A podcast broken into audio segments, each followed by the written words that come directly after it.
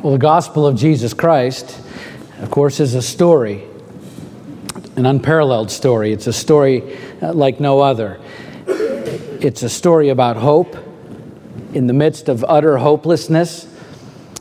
It's a story about redemption from uh, disastrous circumstances that were all but irreparable, unfixable.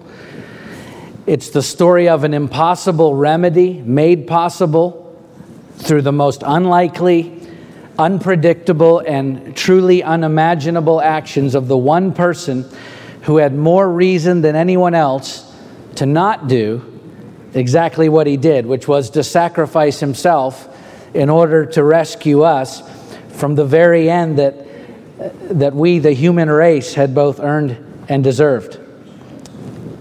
The gospel is the story of Jesus Christ, and just before he left this earth, he gathered his disciples his followers, and he said, I want you to share this story, my story. I want you to share it with everyone that you can. In fact, I want you to share it with all people everywhere.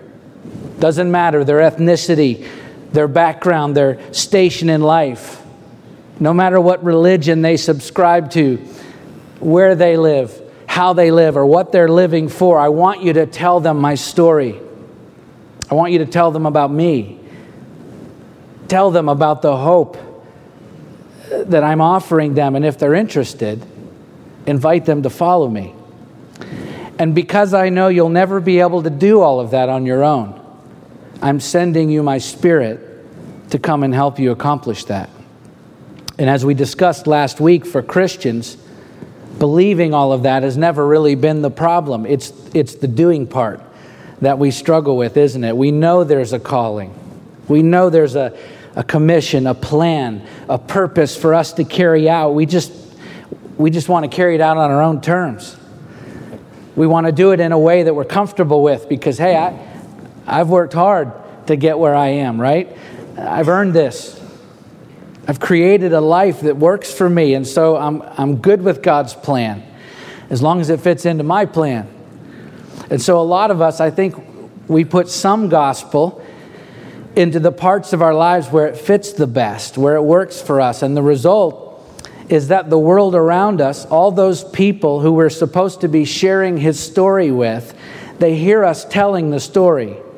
The story that is supposed to completely revolutionize the way that we live, that's supposed to make us different than the rest of the world. They hear us describing this extraordinary life that Christians are supposed to experience a life full of faith and power and joy and peace. A life of selfless devotion and continual sacrifice.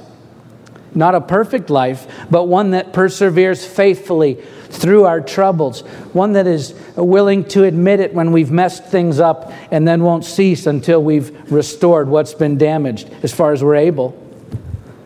A life that places more value on what's right than whatever happens to be trending in pop culture. A life that responds to every relationship and every circumstance and every situation based on what God's Word tells us, not on what our feelings tell us. It's a life that puts others first and God at the center of everything that we say and do. And, and look, I think we've done a pretty good job of telling them that story. For the most part, I think the world is hearing the message. The problem is, what they're hearing doesn't always line up with what they're seeing.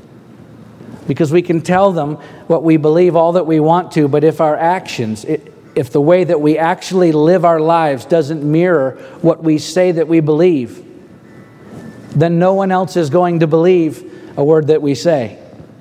It's the difference between believers in Jesus Christ and followers of Jesus Christ, which we began talking about last week. And there is a difference. Yes, of course, we must believe in Jesus Christ. We must believe that He is who He says He is, and we must believe what He taught. But we have to do more than just believe Him. We must also trust in Him and trust in what He taught. Otherwise, we can spend our lives believing without ever following. And we looked at examples of that last week, which not only does us no good, but in its empty words for a world that desperately needs to see and experience men and women who are truly following Jesus Christ, not just believing in Him. And following Him demands our trust. So, why don't we trust God? That's the question that we began to answer last Sunday in the first half of this message. And we're going to complete that study with the second half this morning because there are predominantly two reasons why we don't always trust God. There are lots of reasons, but you can boil them down to about two. Two obstacles that keep people from moving beyond mere belief in Him to actually following Him. The first being fear. And again, we went through that last week, so we won't revisit that today. Although, if you missed it, uh, you can download that message on our website or YouTube channel. But today we're going to talk about the second reason that we often fail to trust Him as we continue to work our way through uh, John's account of this gospel. And it is essential in our ability to move beyond mere belief into a life spent actively following Jesus. It is essential that we get a firm grip on what it is that keeps us from following Him. And then, of course, the remedy to those obstacles because Jesus is looking for followers. And to be honest, so is the rest of the world, okay? it, it is good and necessary that we share information about the gospel, yes, but that alone is insufficient for making true disciples because people need more than just information. They need evidence. They need evidence that what we say we believe is true and listen, that evidence is us. Okay? So let's pick up the story where we left off last week at chapter 20. And we'll talk about the second obstacle to trusting God. We'll begin with the first 10 verses, John chapter 20. Now, on the first day of the week, Mary Magdalene came to the tomb early while it was still dark and saw that the stone had been taken away from the tomb. So she ran and went to Simon Peter and the other disciple, the one whom Jesus loved, and said to them, They have taken the Lord out of the tomb, and we do not know where they have laid him. So Peter went out with the other disciple, and they were going toward the tomb. Both of them were running together, but the other disciple outran Peter and reached the tomb first. You have to love the fact that John's talking about himself here. and stooping to look in, he saw the linen cloths lying there, but he did not go in. And then Simon Peter came following him and went into the tomb. He saw the linen cloths lying there, and the face cloth which had been on Jesus' head, not lying with the linen cloths, but folded up in a place by itself. Then the other disciple who had reached the tomb first also went in, and he saw and believed, for as yet they did not understand the scripture that he must rise from the dead. Then the disciples went back to their homes. So, this is the third day since Jesus was crucified. As Mary Magdalene, and as we learn from the uh, Synoptic Gospels, the other three Gospels, that some other women went to the tomb with her where Jesus was buried in order to complete the burial preparations, which could not be finalized initially because Jesus' death occurred just before the Sabbath.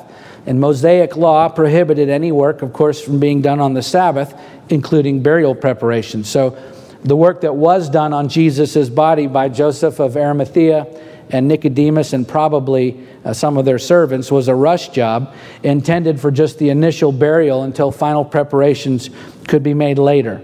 And so Mary and the others make their way to the tomb on what John says is the first day of the week. And just as a brief aside here, since John brings it up, the first day of the week for the Jews was Sunday which is why most believers set aside Sunday as their normal day of worship today. That's also what we see uh, the disciples of Christ doing in the first century, immediately after Jesus' resurrection, which they called the Lord's Day as a weekly celebration of his rising from the dead. And we find references, references to that in different parts of the New Testament Acts uh, 27, 1 Corinthians 16 2, uh, Revelation 1 10, and, and there are other non biblical historical writings from the first and second centuries and beyond that confirm the early church meeting on Sundays. The Epistle of Barnabas uh, being one first century example. As well, Ignatius wrote about it early in the, the second century, uh, 115 AD, I think. And then later in the same century, Justin Martyr wrote about Christians worshiping together on Sundays in chapter 67 of his work titled First Apology. And then in the third century, the Catholic Church came along and mandated Sunday worship Uh, they're somewhere in the third century, but the historical record shows that the Christian church across the entire ancient world, from Christ's resurrection on, long before the third century, worshiped together on Sundays. Now, there are Christians today, as you probably know, who choose to gather on Saturdays, the Jewish Sabbath, the seventh day of the week, and worship on that day. Listen, that's absolutely fine. There, there's actually no problem with that, and I'm not being critical of that. Uh, to be completely honest, I've no interest in debating that because I've had that conversation and probably heard every argument on both sides many times over many years. And so rather than cling to a Jewish observance or a Catholic mandate, I simply hold to the words of the Apostle Paul in Colossians 2 16 through 23 where, in response to a faction of false teachers that had risen up at the church at Colossae, who were advocating for the continued practice of several Jewish observances as being required for spiritual advancement, Paul instructs them. He says, Let no one pass judgment on you in questions of food and drink, or with regard to a festival, or a new moon, or a Sabbath. These are a shadow of the things to come, but the substance belongs to Christ. Let no one disqualify you insisting on asceticism and worship of angels, going on in detail about visions, puffed up without reason by a sensuous mind, and not holding fast to the head, from whom the whole body, nourished and knit together through its joints and ligaments, grows with the growth that is from God. If with Christ you died to the elemental spirits of the world, why, as if you were still alive in the world, do you submit to regulations? Do not handle, do not taste, do not touch, referring to things that all perish as they are used according to human precepts and teachings. These have indeed an appearance of wisdom in promoting self made religion and asceticism and severity to the body, but they are of no value in stopping the indulgence of the flesh. Paul's pretty clear. And I just wanted, first of all, to simply point out the reason why we happen to meet on Sundays in our tradition. You know, it's actually not to replace the Jewish Sabbath. We meet on Sundays because that is the first day of the week, and that is when the Christian church met to worship ever since the resurrection of Jesus Christ as a celebration of that resurrection, not as a replacement of the Sabbath. But here's the real point to be made it's the point that Paul's making here as Christians under the new covenant, we're supposed to worship God every day. Every day. And then, in addition to that, we're supposed to all gather as a local body and worship together on a regular basis. And whether we do that on Sundays or Saturdays or Tuesdays, it doesn't matter. What is truly important is that we don't neglect meeting together as we're instructed in Hebrews 10:25, okay? So that's all just for some clarification as to why we gather when we do because people ask me that from time to time. Let's keep going in our story now as Mary and her friends get to the tomb. Much to their surprise, the stone at the entrance has been rolled away. And with zero thought to the possibility that Jesus may actually be alive, Mary runs back to Peter and John and tells them they've taken the Lord out of the tomb and we do not know where they've laid him. And the fact that she says, We do not know where they have laid him, is confirmation uh, that Mary wasn't alone, which corroborates the accounts given in the other Gospels. And so Peter and John then take off, run to the tomb. They find it empty, just as Mary described, but with one added and very important piece of information. The linen grave cloths that Jesus' body was wrapped in were still there.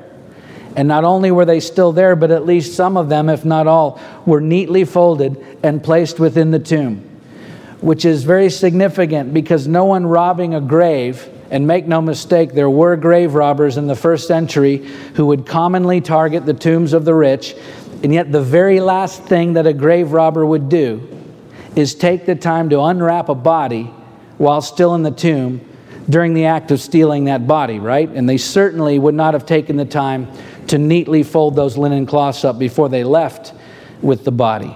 Nor would anyone moving a body for some legitimate reason unwrap the linen cloths from it first, which is why when Peter and John saw the contents of the tomb, minus a body, John says he saw and believed. Now, interestingly, in the next two verses, he says, For as yet they did not understand the scripture that he must rise from the dead. And then the disciples went back to their homes. So even though they believed, he says they still did not fully understand what was happening. And notice they didn't go looking for Jesus. They didn't go to the familiar places where he often led them, that John talks about earlier in this gospel. They didn't go around asking if anyone had seen him. Now, don't you think if you had dropped your entire life to follow this man, become a disciple, and followed him for the last several years, giving him all of your devotion, giving him everything you've got, and then he's crucified and now missing, maybe alive. Wouldn't you go ask somebody if they'd seen him? Wouldn't you at least go look around outside the tomb? John says they simply went back home, which I think highlights once again the difference between believing in Jesus and following Jesus. The disciples had faith, we know that, they believed, but their faith had yet to be fully realized because there was a missing component, as we'll see as the story continues to unfold. Let's keep reading. Verses 11 through 15. But Mary stood weeping outside the tomb, and as she wept, she stopped, uh, stooped to look into the tomb, and she saw two angels in white sitting where the body of Jesus had lain, one at the head and one at the feet. They said to her, Woman, why are you weeping?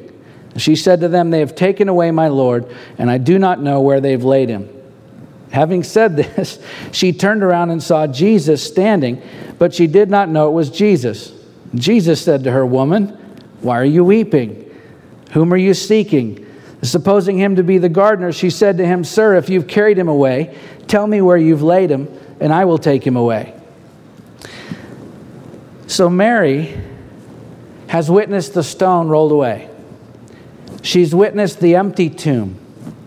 She's witnessed Peter and John believing that Jesus is alive. She's witnessed the grave clothes in the tomb. She's witnessed two angels who have suddenly appeared there and she's currently having a conversation with Jesus himself. But Mary is unconvinced to the point that she can no longer control her emotions and can't stop weeping. So everyone's asking her, Woman, why are you weeping, right? Despite all of the evidence pointing to the fact that Jesus is alive, Mary is overcome by doubt, which is the second great obstacle to trusting in Jesus Christ, fear being the first and then doubt. And the two usually go hand in hand. But before we're too hard on Mary, I think we have to be honest with ourselves because despite all of the evidence, and there is no shortage of evidence, by the way, historical evidence, empirical evidence, circumstantial evidence, along with many eyewitness accounts from credible sources to support the resurrection of Jesus Christ. In spite of all that we have, as you know well, there are many, many people today who doubt the resurrection. And I'll just tell you that as long as you have doubts about the resurrection of Jesus Christ, Uh, although it is important to be honest about that, but as long as you doubt, you will never you will never be able to fully trust in him or in his word because without a resurrection all that we have is an empty religion. How can we possibly rely on anything that he said or taught if he died and stayed dead, right? The validity of the entire gospel is altogether dependent upon Jesus getting up and actually walking out of that grave. And if we're not convinced of that, if we doubt that, then the world who we're supposed to be sharing that story with will most certainly not be convinced because people can see right through our truth claims if we ourselves have no confidence in them. I was a police officer for several years just after college, which seems like a lifetime ago. You probably know what I'm talking about here. When someone is telling you a story, and I've heard some really good stories, if the person telling you the story is not absolutely convinced of their own story, you can see right through it.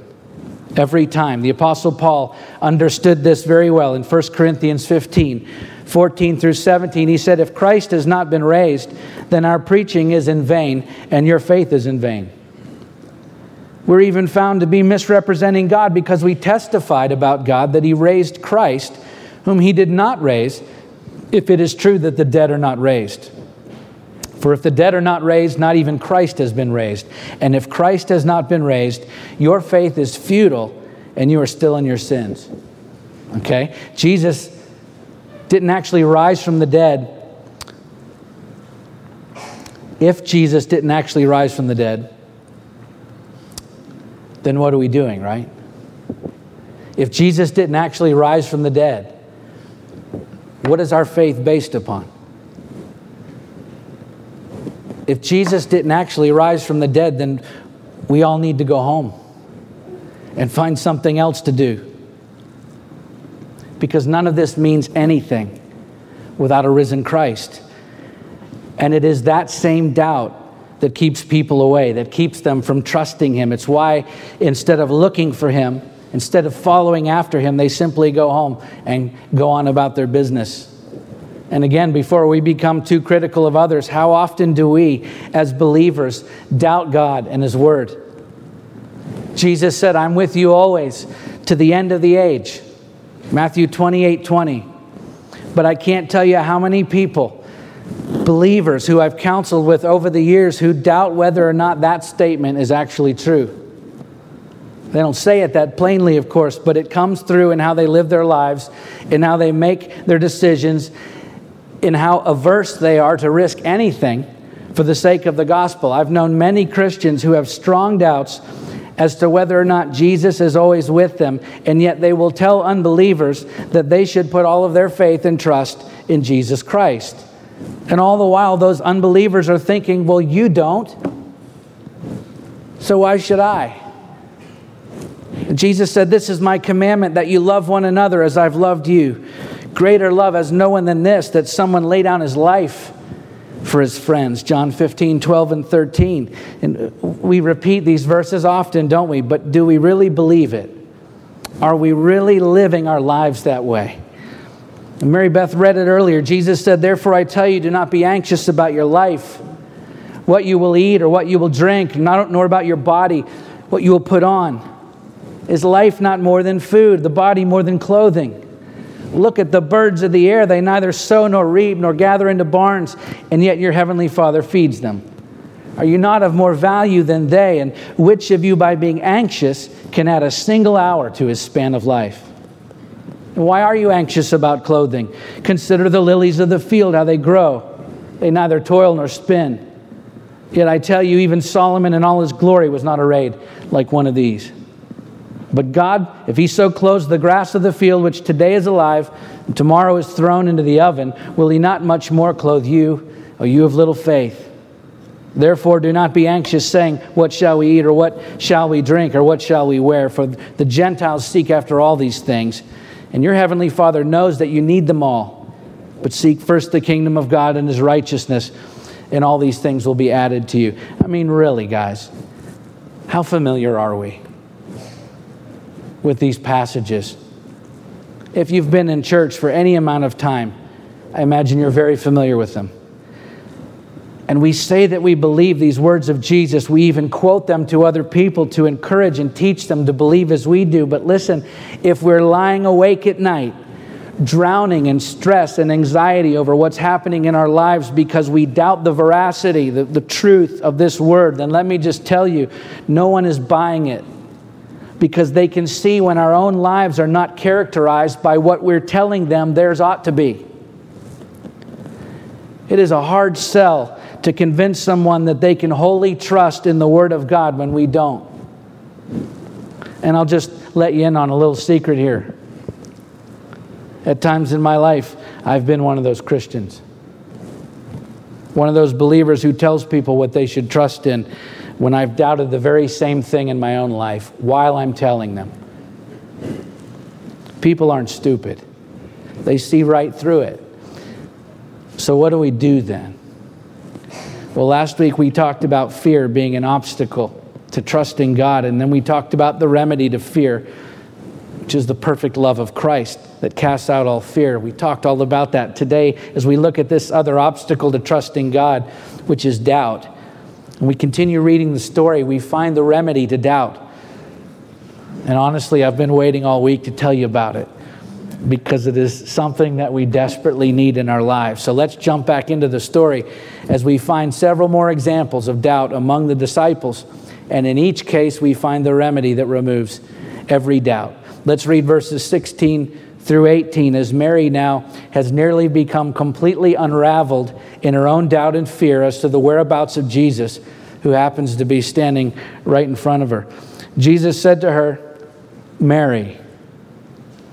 She turned and said to him in Aramaic, Rabboni, which means teacher. Jesus said to her, Do not cling to me, for I have not yet ascended to the Father, but go to my brothers and say to them, I am ascending to my Father and your Father, to my God and your God. Mary Magdalene went and announced to the disciples, I have seen the Lord, and that he had said these things to her. So Mary's eyes and ears are open to recognize Jesus in what is truly a beautiful reunion. And she's so overcome that she takes hold of him and obviously does not want to let go. And Jesus, not as a rebuke, but as a reassurance, tells her, Do not cling to me, for I've not yet ascended to the Father. In other words, it's okay, Mary. You can let go. I'm not going to the Father yet. I still have to meet with my disciples. Go tell them. I still have more to do before I ascend to heaven. And of course, we know that he was there for 40 more days or so, visiting with them and teaching them before he left the earth. And so he gives Mary this task to complete to go back and tell the disciples that he was alive and would be ascending to the Father soon. And so she faithfully does what Jesus tells her to do. She goes to the disciples and announces to them, I have seen the Lord. And that little phrase, I have seen, in the original Greek language is the word horao, which among other things means to experience. You see, Mary wasn't simply saying, Hey guys, I just happened to see Jesus in the garden. No, she was saying, I have just experienced the Lord. Mary had an encounter with the resurrected Christ and it removed her doubt in an instant which is precisely the same remedy for the doubts that lurk in the shadows of our hearts and minds, that rob us of our peace and steal away our sleep when trouble arrives at our doorstep. Those doubts that linger in the background of our lives and feel as if uh, we've been all turned upside down, just as Mary had here. It is in those moments that we need not only to know about Jesus, we don't just need to have information about Jesus, we need to have an encounter with Jesus. Remember back in verse 8 when John says that he saw the empty tomb and believed, and then he and Peter went back home. Well, what are those believing disciples doing now that they're back at home? Let's keep reading. Verses 19 through 23. On the evening of that day, the first day of the week, the doors being locked where the disciples were, for fear of the Jews, Jesus came and stood among them and said to them, Peace be with you. When he had said this, he showed them his hands and his side. And then the disciples were glad when they saw the Lord. Jesus said to them again, Peace be with you. As the Father has sent me, even so I'm sending you. And when he had said this, he breathed on them and said to them, Receive the Holy Spirit. For if you forgive the sins of any, they're forgiven them. If you withhold forgiveness from any, it is withheld. So the disciples uh, saw the empty tomb and they believed. And then they went home and promptly locked the doors for fear of the Jews. Okay, there was no lack of belief, but there was most certainly a lack of trust because they were huddled in the house, afraid for their lives, even though they believed that Jesus was alive. Listen, it's not enough for us to have an intellectual assent to understand and accept that Jesus rose from the dead. We do need that, but we need more than that. We must also have an encounter with the risen Christ if doubt is to be replaced truly with trust. And that's what we see in the story. John says that Jesus came and stood among them and said, Peace be with you. Then the disciples were glad when they saw the Lord. And you guessed it, it's the same word from Mary's encounter, horao. When they experienced him, they were made glad. So the disciples are huddled in fear, even though they believed in the risen Christ. But John says they were glad. And by the way, out in public, after several encounters with the risen Christ, which we'll see in chapter 21 next, next week, because only then were their doubts removed. We must have an encounter with the risen Christ, our Savior, if we're ever to be able to confidently trust Him. It's not enough to know about Him, we must know him. So, how do we encounter the Christ? Well, the answer is revealed in this passage. First of all, in verse 19, Jesus appeared in the room with his disciples and he said, Peace be with you. And then in verse 21, he repeats that statement again Peace be with you. The fact that he did that twice carries with it deep significance, which any scholar worth the salt will point out, because just before his crucifixion, the last time that Jesus was gathered in a room with these disciples, much like he is here, he said to them, Peace I leave with you, my peace I give to you. Not as the world gives, do I give to you. Let not your hearts be troubled, neither let them be afraid. John 14, 27. And then he shows up in this room after his resurrection with these same disciples, much like he was before, who instead of being full of this peace that he left with them, they're now huddled in fear and doubt about their own future, despite the fact that they believed that Jesus was alive. Their hearts are definitely troubled, their hearts are definitely afraid.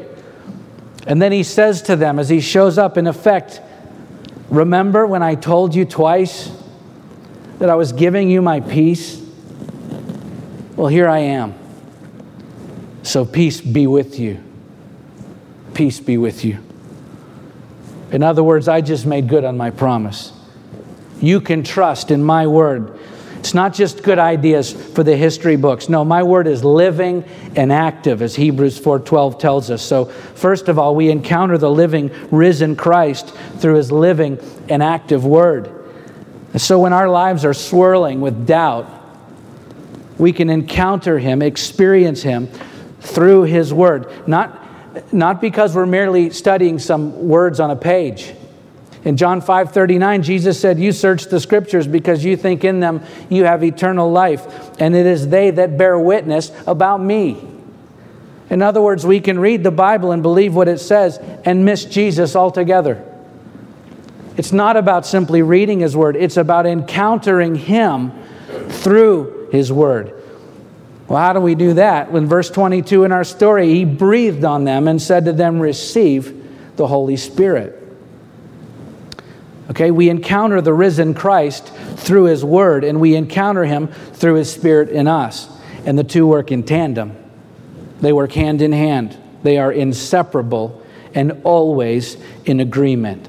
In John 15, 26, Jesus said, When the Helper comes, this is the Holy Spirit, whom I will send to you from the Father, the Spirit of truth, who proceeds from the Father, he will bear witness about me. That's the exact same thing he said about his word in John 5:39 that we just read. So Jesus says, "My word bears witness about me, and the Holy Spirit bears witness about me." The two work together in our lives to bring about the exact same result. So the doubt that keeps us from fully trusting him is replaced with peace as we encounter him through his word and through his spirit.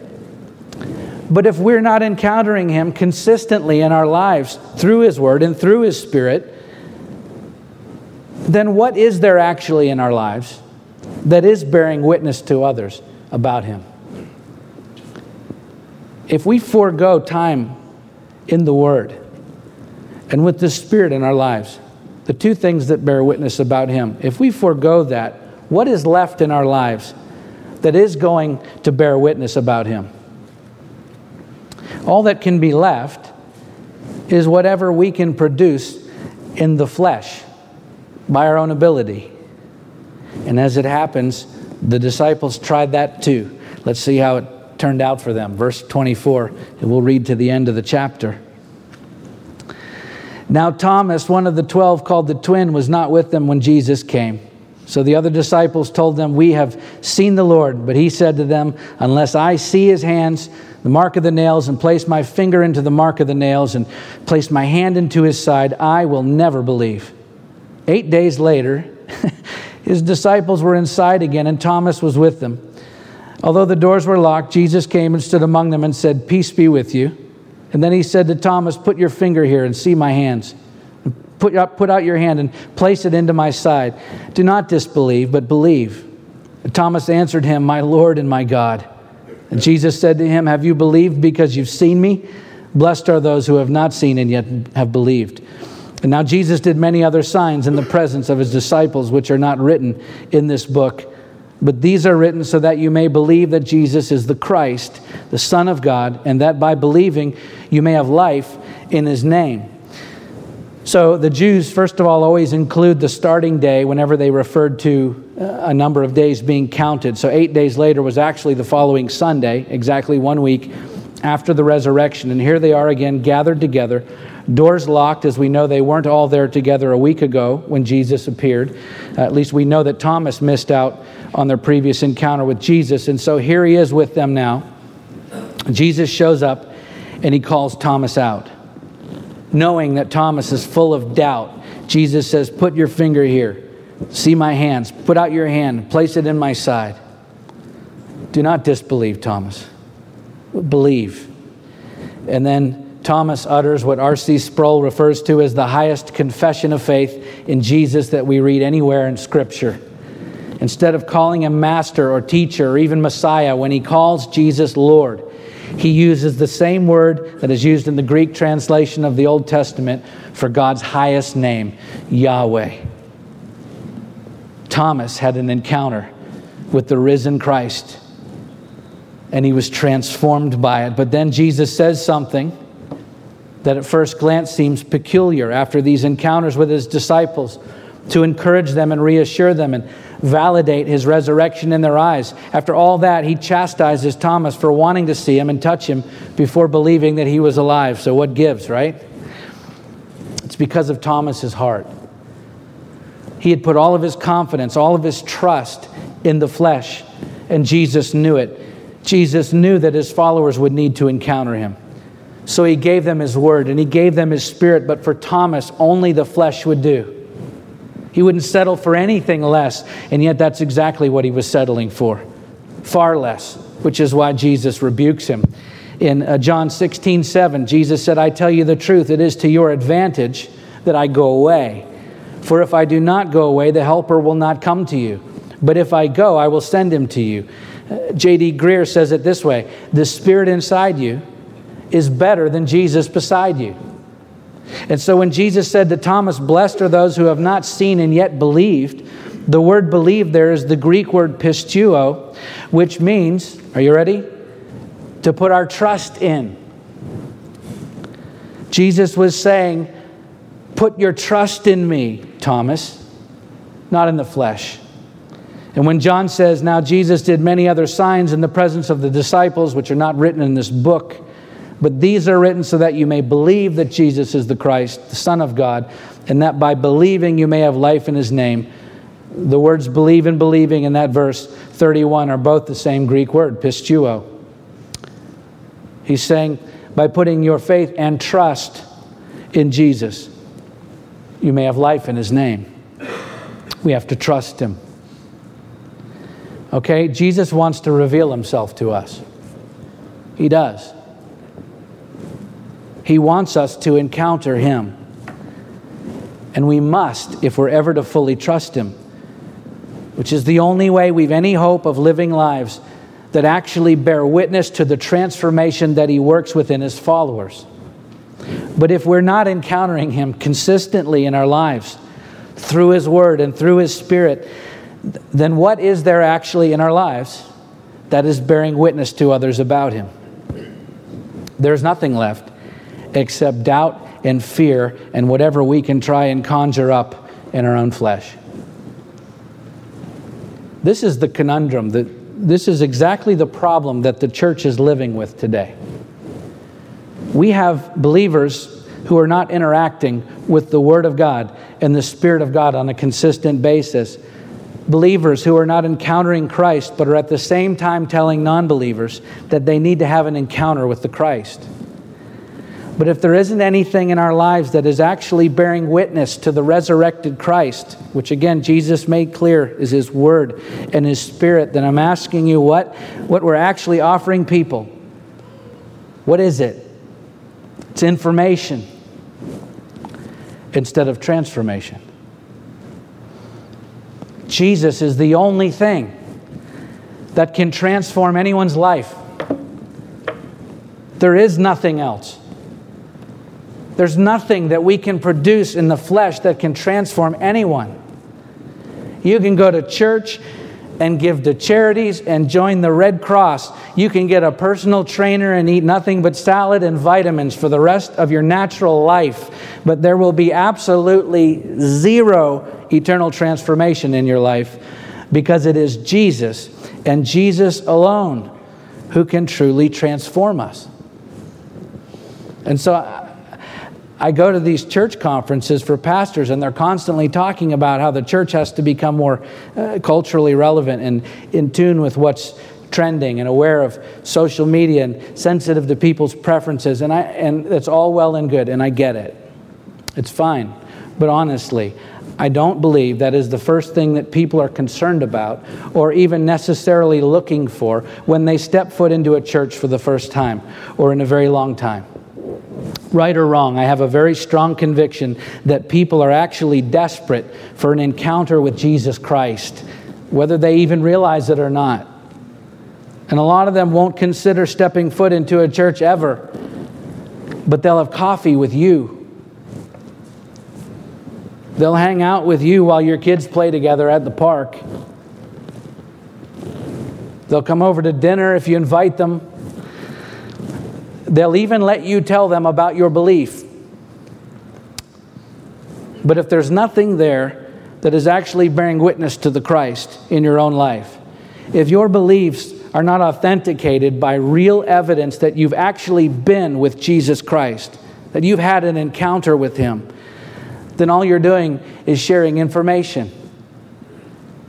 And I'm telling you, I believe that's exactly what, what is plaguing the church today believers who are not followers, believers who have yet to fully trust Christ in their own lives, and so they're full of great information, but they're equally full of fear and doubt. And all that is needed to remedy that is an encounter with Him. William Penn once said, The adventure of the Christian life begins when we dare to do what we would never tackle without Christ. What a great line. You see, the gospel is a story that we're a part of. He wrote us into his story, and it's full of adventure and mystery. It's full of wonder and beauty. It is fraught with risk and full of promise. Unavoidable loss, yes, but so much more to gain. It is His story. And because He wrote us into it, it is our story. And in it, we don't just learn about Him. No, in this story, our lives are supposed to be in a continual encounter with Him. That's the only life worth living. So let's give it all we've got and then trust Him to see us through it. Let's pray.